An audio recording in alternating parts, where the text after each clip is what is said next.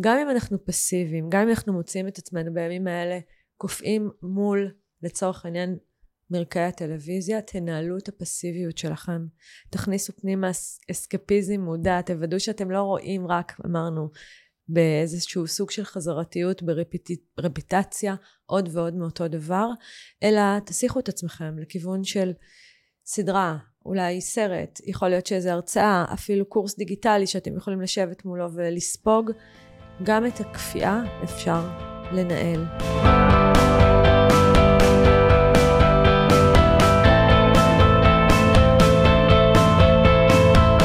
ב-7 באוקטובר התעוררתי אישית עם הילדים שלי, עם בן הזוג שלי, לאזעקה. המעט שדווח בחדשות בישר האות, כולנו התעוררנו לסיוט.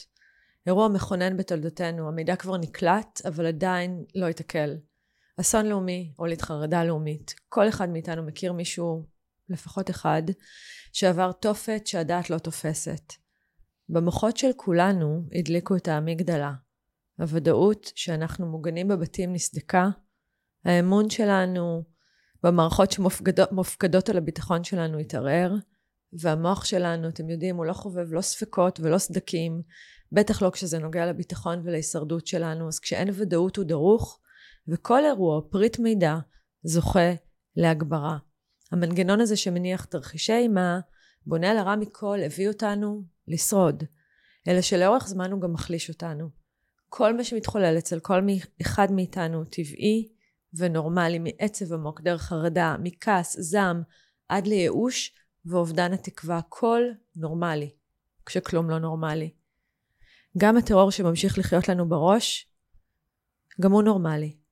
אבל אני רוצה להזכיר לכם, לעצמי, שזאת המטרה של האויב שלנו, להחליש אותנו מבפנים, להשכיח מאיתנו את הכוחות שלנו, את החוסן שלנו, את המשאבים. הציווי שלנו בימים אלה הוא בהיזכרות, במה שגילה לנו בודה, במה שהוריש לנו ויקטור פרנקל. הכל אנחנו יכולים לאבד, כל attachment חיצוני, אמ, בית, רכב, בגדים, אפילו אנשים, רק את רוחנו, אף אחד, אף אחד לא יוכל לקחת מאיתנו. ומשילה ברוח היא מנהיגות. אז הציווי שלנו בימים אלה, כעורף, הוא לשאול את עצמנו מה יעזור לכל אחד מאיתנו להתחזק, מה יטיב בנסיבות שכלום לא טוב בהן, כדי שלא ניכנע לטרור, שחדר לנו לא רק לבתים שלנו, אלא גם למוחות שלנו.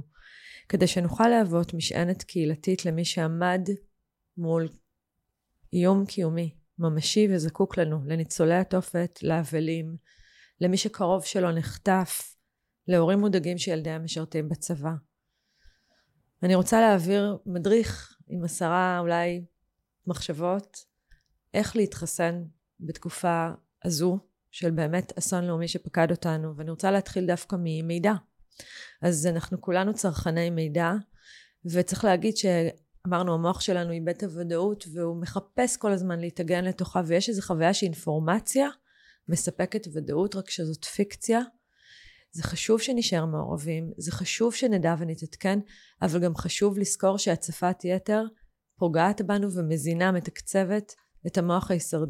ההישרדותי החרד שלנו, ולכן כדאי לייצר איים של אה, התעדכנות ולוודא שבזמנים אחרים מעבר לאיים אנחנו לא יושבים קפואים באיזשהו סוג של פריז מול חדשות אינסופיות שמלוות אותנו ולא באמת מחדשות מידע וכן מאוד מחלישות אותנו. אם כבר מדברים על מידע אז צריך להגיד שיש הבדל בין לדעת לבין לראות.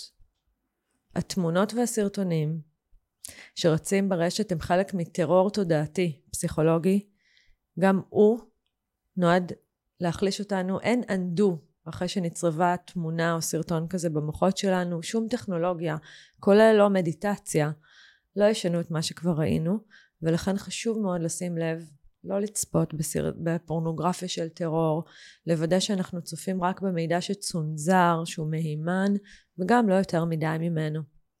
מדברים על מידע, אז יש לנו גם איזושהי אחריות בעצמנו ברשתות החברתיות במידע שאנחנו מפיקים. אנחנו אחרי שנה לא פשוטה במובן הזה שזיהינו כבר שלכל אחד מאיתנו יש נקודת מבט שונה, אנחנו לא מסכימים על הכל, אנחנו חלוקים וזה בסדר ומותר לנו לבטא את עצמנו.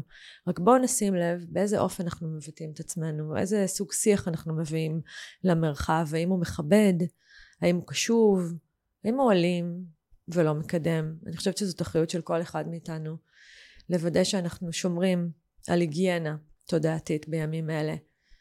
אולי הדבר השני שכדאי להתעכב עליו הוא ילדים, וילדים זה כותרת ענקית שבעצם מדברת על טווח בין גיל 0 לגיל, אגב התיאוריה תגיד עד גיל 23, אבל בטח ובטח עד גיל 18, וכמובן שכל טווח גילי מבקש איזושהי התייחסות שונה ותשומת לב אחרת, אבל יש שלושה עקרונות מנחים שרלוונטיים לכל הורה מול כל ילד באשר הוא.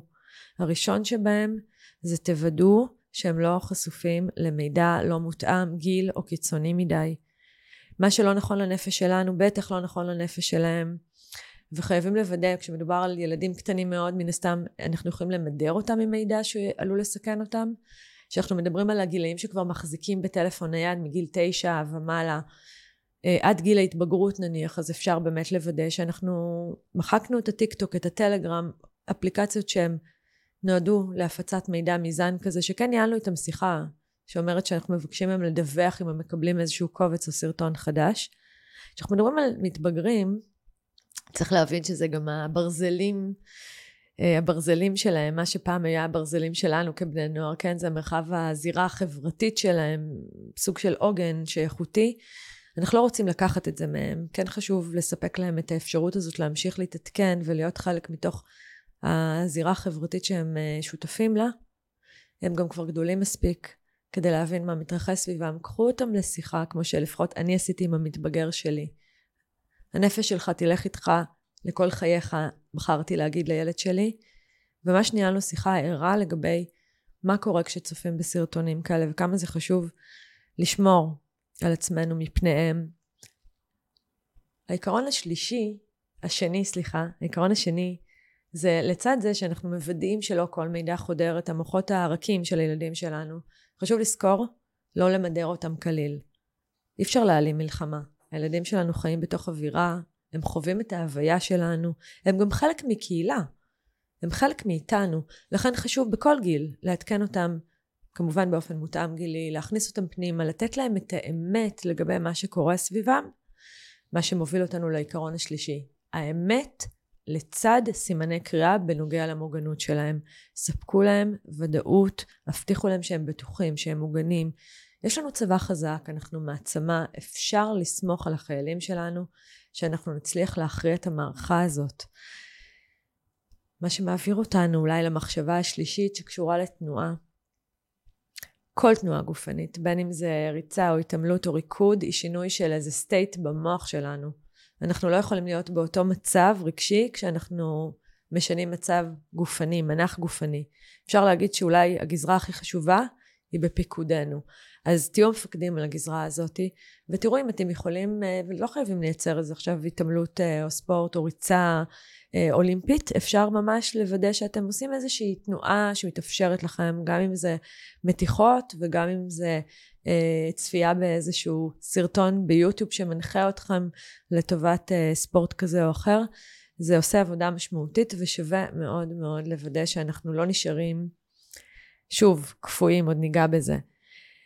הדגש הרביעי ששווה לדבר עליו, אתם בוודאי מכירים אותו, קשור לעובדה שכשאנחנו משפיעים, תורמים לאחר, אנחנו מקבלים את התגמול הכי גדול לעצמנו.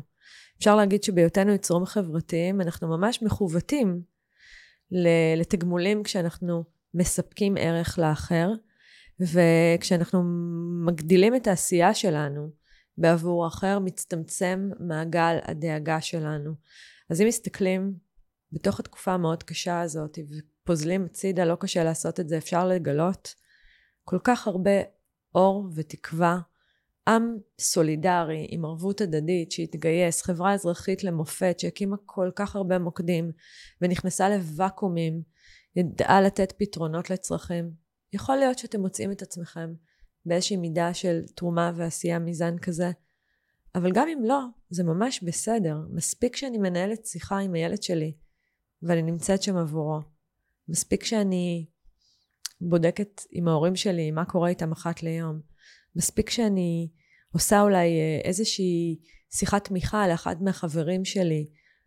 כל דבר שהוא בחזקת עשייה חברתית, הוא בעל השפעה עלינו, וזה חשוב מאוד לוודא שאנחנו מחזירים לעצמנו את חוויית המסוגלות. כי שוב, ברמה, כשאנחנו במצבי חרדה, המוח שלנו חווה חוסר ודאות וחוסר אונים. חוסר אונים מחליש אותנו, ואנחנו רוצים כל הזמן להחזיר את עצמנו לחוויה האמיתית.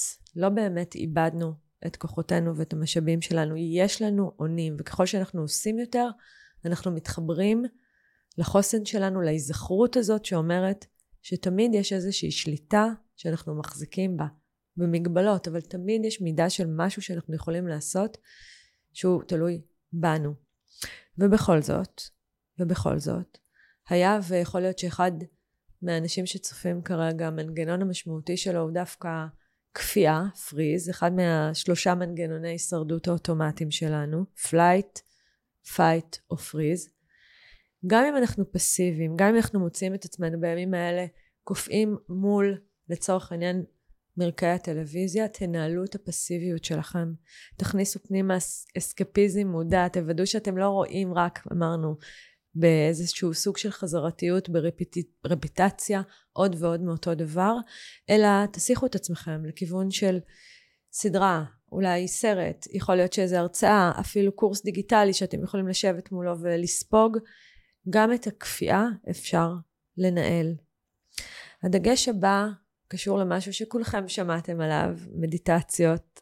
הממבו ג'מבו הזה נחקר בכל כך הרבה מחקרים וזכה לכל כך הרבה אישושים בכל מה שקשור לתיקוף שלו, לעזרה שלו, לסיוע של הכלי הזה, בוויסות הסטרס בחיים שלנו, ביצירת מיקוד, בהזנת החלקים האלה, הקדמיים, הקורטקס, הקורטקס הקדמי שלנו, החלקים שלא מופקדים על ההישרדות, אלא דווקא מופקדים על יצירה, על הגשמה, על המצאה, על תכנון. נשימה ומדיטציה מווסתות אותנו, מתקצבות, כמו שאמרנו, את החלקים האלה במוח שלנו, ולכן שווה ממש להתנסות, גם אם לא עשיתם את זה בעבר, בכלי הפשוט הזה. יש הרבה מאוד קטעים, קטעי מדיטציה, מי שרוצה בערוץ היוטיוב האישי שלי, דנה רגב מעלה בטוב, תמצאו ממש קטעי מדיטציה חינמים, שאתם יותר ממוזמנים, פשוט לעצום עיניים, לתת לקול, ההנחיה, לפסקול המוזיקלי, להשקיט, להעביר אתכם לתדר אחר, ולהזכיר לכם שכרגע אתם לא עומדים מול איום קיומי ממשי. כרגע באמת הכל בסדר. לאורך זמן תרגול של מדיטציה יעזור לכם להחזיר את המשילה ואת ההנהגה על התודעה שלכם. הדבר היחיד שאף אחד, אף אחד לא יוכל לקחת מאיתנו. אם כבר נקלענו למצב חרדתי, אגב נשימה, יש נשימת קופסה נשימה שהיא ממש עוזרת כהרף עין בשתי דקות של תרגול שלה. מה זה מצב חרדתי? ממש סוג של סימפטומים גופניים שאני חווה, חווה, בין אם זה קוצר נשימה, דפיקות לב מועצות, בין אם זה הזעה, הזעה קרה, הזעה בכפות הידיים, כאבי בטן, שלשולים, בחילות, כל אלמנט פיזי שמספר שכבר הגוף שלנו מאותת לנו שאנחנו במצב חרדתי, תעזרו בנשימת קופסה, או ש... תלוו אחרים שזקוקים לעזרה הזאת בנשימת קופסה. מה זה אומר? ארבע שניות של שאיפה, אנחנו שואפים בקצב איטי למשך ארבע שניות, מחזיקים את האוויר כלוא בגוף שלנו למשך עוד ארבע שניות, נושפים את האוויר, ארבע שניות שוב, שוב מחזיקים את האוויר למשך ארבע שניות לפני שאנחנו לוקחים עוד שאיפה, וככה אנחנו ממשיכים במחזוריות של עשרה סבבים. אז המחשבה השביעית זה גם כשאנחנו עכשיו חווים נמרים טורפים, מפחידים ומבעיטים, בואו נשים דגש גם על הפרפרים, להעיר על מה שכן. יש עוד אירועים שקורים בחיים שלנו במקביל שהם כן חיוביים. אז אפשר לשאול את עצמי בסוף כל יום, בדיוק כמו תרגילי גרטיטיוד, הכרת תודה למי שמכיר, מה חיזק אותי היום? איזה נקודת אור חוויתי? באיזה מעשה טוב נתקלתי? תזכרו שזה ממש בסדר להתעסק בעצמנו ולוודא שאנחנו זוכים לאיזשהו ערסול. לא רק שזה לא מקור לבושה או לאשמה, הרבה מאיתנו מרגישים שאסור לנו כרגע לראות משהו חיובי בחיים שלנו, להתעסק בעצמנו. זה כמו מין בגידה כזו באלה שבאמת חוו אסון. הפוך, ככל שאנחנו נחזק את עצמנו ונוודא שאנחנו מספיק חסינים, ככה נוכל לשמש משענת יותר יציבה בעבור אלה שבאמת זקוקים לנו חזקים בעבורם. הדגש השמיני זה מתקשר לזה. תמיכה חברתית זה מנבא העושר הגבוה ביותר, מנבא הבריאות המשמעותי ביותר. בעצם זאת התשתית הנפשית שלנו. אנחנו מחוברים, אנחנו לא אינדיבידואלים מנותקים. האמת היא שבהוראות היצרן ממש כתוב לנו יצור חברתי. יש לנו אפילו בית מרקחת פרטי שמפריש חומרים כשאנחנו נעזרים בחיבוריות החברתית הזאת. אוקסיטוצין, הורמון ה bonding והאהבה מופרש בגוף שלנו כשאנחנו מתחבקים, כשאנחנו מתלטפים, כשאנחנו מנהלים שיחה בקשר עין. אוקסיטוצין מפריש את ההורמון האחר, הורמון הקורטיזול, הורמון הסטרס. אז שימו לב לכמה אתם מוקפים באנשים סביבכם, עד כמה אתם מחזיקים ברשת תמיכה או תומכים באחרים משני הכיוונים, משני צידי המתרס, בין אם אני נתמכת ובין אם אני תומכת, אני נתרמת ואני זוכה להרגיש שאני לא לבד פה. וזה ממש חשוב לכל אחד מאיתנו לחוש את התחושה הזאת שאנחנו לא, אנחנו לא לבד פה. Uh, הדגש התשיעי אחרי שדיברנו על באמת לוודא שאנחנו לא מבודדים את עצמנו בבתים בנתק, זה הומור.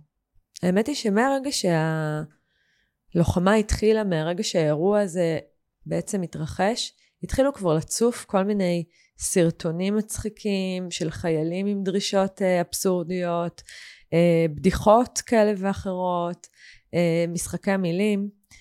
יש אנשים שמרגישים שהומור זה סוג של אה, פגיעה בנאמנות שלנו למצב, לקושי שלו, לעומק הכאב, הפוך. הומור מגדל חוסן. חברות שיודעות לייצר הומור ברגעים הקשים בחייהן, הן דווקא חברות שגדלות להיות חזקות יותר ובריאות יותר. למען האמת אגב, הומור הוא סוג של פורקן אבולוציוני, הוא לא סתם קיים במערכת שלנו, הוא פורקן שמאפשר לנו לפ, לפרוק סטרס. אז לא רק שמותר לצחוק, זה חשוב לצחוק וזה בריא לצחוק, ואם כבר אנחנו מדברים על uh, נטיות של uh, עמים או של לאומים, היהודים נחשבים לבעלי הומור טוב, מטופח, משובח, דווקא בגלל אולי המשברים והרדיפות שפקדו אותנו כעם. אז תצחקו, זאת לא בגידה, זאת הדרך הכי טובה. שוב, לתרום לאחים שלנו, להתחבר. אנחנו גם מאוד מתחברים דרך צחוק משותף, ולוודא שאנחנו כפרטים חסינים, כדי לוודא שגם החברה שלנו לא תיכנע, לא תיתן לאף אחד להחליש אותנו, ותזכיר לעצמנו שאנחנו יכולים במערכה הזאת. אולי המחשבה העשירית החשובה מכולן מתקשרת ל... ותרו על כל העצות שניתנו לכם, כולל אפילו כל תשעת הטיפים שקדמו לזה העשירי. יש לכל אחד מאיתנו קול פנימי, אנחנו יודעים מה טוב לנו, מה טבעי לנו, מה כרגע מבקש מתוכנו תשומת לב. תארסלו את עצמכם בחמלה עצמית. אתם לא מסוגלים כרגע לעשות, זה בסדר. אתם כן קופאים מול מסך ורואים וצורכים הרבה חדשות כי זה הצורך שלכם בימים אלה, זה בסדר. אתם מרגישים שנשימה ומדיטציות זה לא הכלי שלכם, הכל, הכל בסדר. תקשיבו לעצמכם, אתם יודעים הכי טוב מכל אחד אחר. תזכרו שאין שום דבר כרגע שהוא מביש או שהוא אה, מצדיק אשמה. אין שום דבר שהוא בר שיפוט. לכל אחד מאיתנו יש מנגנונים אחרים, אוטומטיים, שמופעלים בתקופה הזאת. אתם יודעים הכי טוב, ואם אתם כמובן זקוקים לאיזושהי עזרה או לעצה, אתם מוזמנים להושיט יד, לפנות. יש הרבה מאוד מערכים לתמיכה בנפש, אני מזמינה אתכם גם לפנות אליי, אם תרצו להמשיך ולהעמיק, לשאול שאלות, לזכות בעצה. ואולי לסיום, אה, אני אזכיר לכם שאני דנה רגב, ואני מנחה בין השאר גם את הפודקאסט מעלה בטוב, שמחזיק ביותר ממאה פרקים, כולם מבקשים לספק כלים להשקטה, ליצירת חופש, לשחרור בחיים מודרניים, רבועי סטרס, יש הרבה מאוד פרקים שמתעסקים אולי בהרבה מאוד ממה שאנחנו כרגע מתמודדים איתו, בין אם זה איך מייצרים משמעות, ובין אם זה פרק לגבי איך אנחנו מתמודדים עם סטרס, נשימות וכיוצא באלה, אתם יותר מוזמנים בכל אפליקציות הפודקאסטים להזין את עצמכם בתוכן שיעזור לכם לבנות חוסן. תודה רבה, תחזיקו מעמד, תשמרו על עצמכם, תתחזקו. שיהיו ימים שקטים.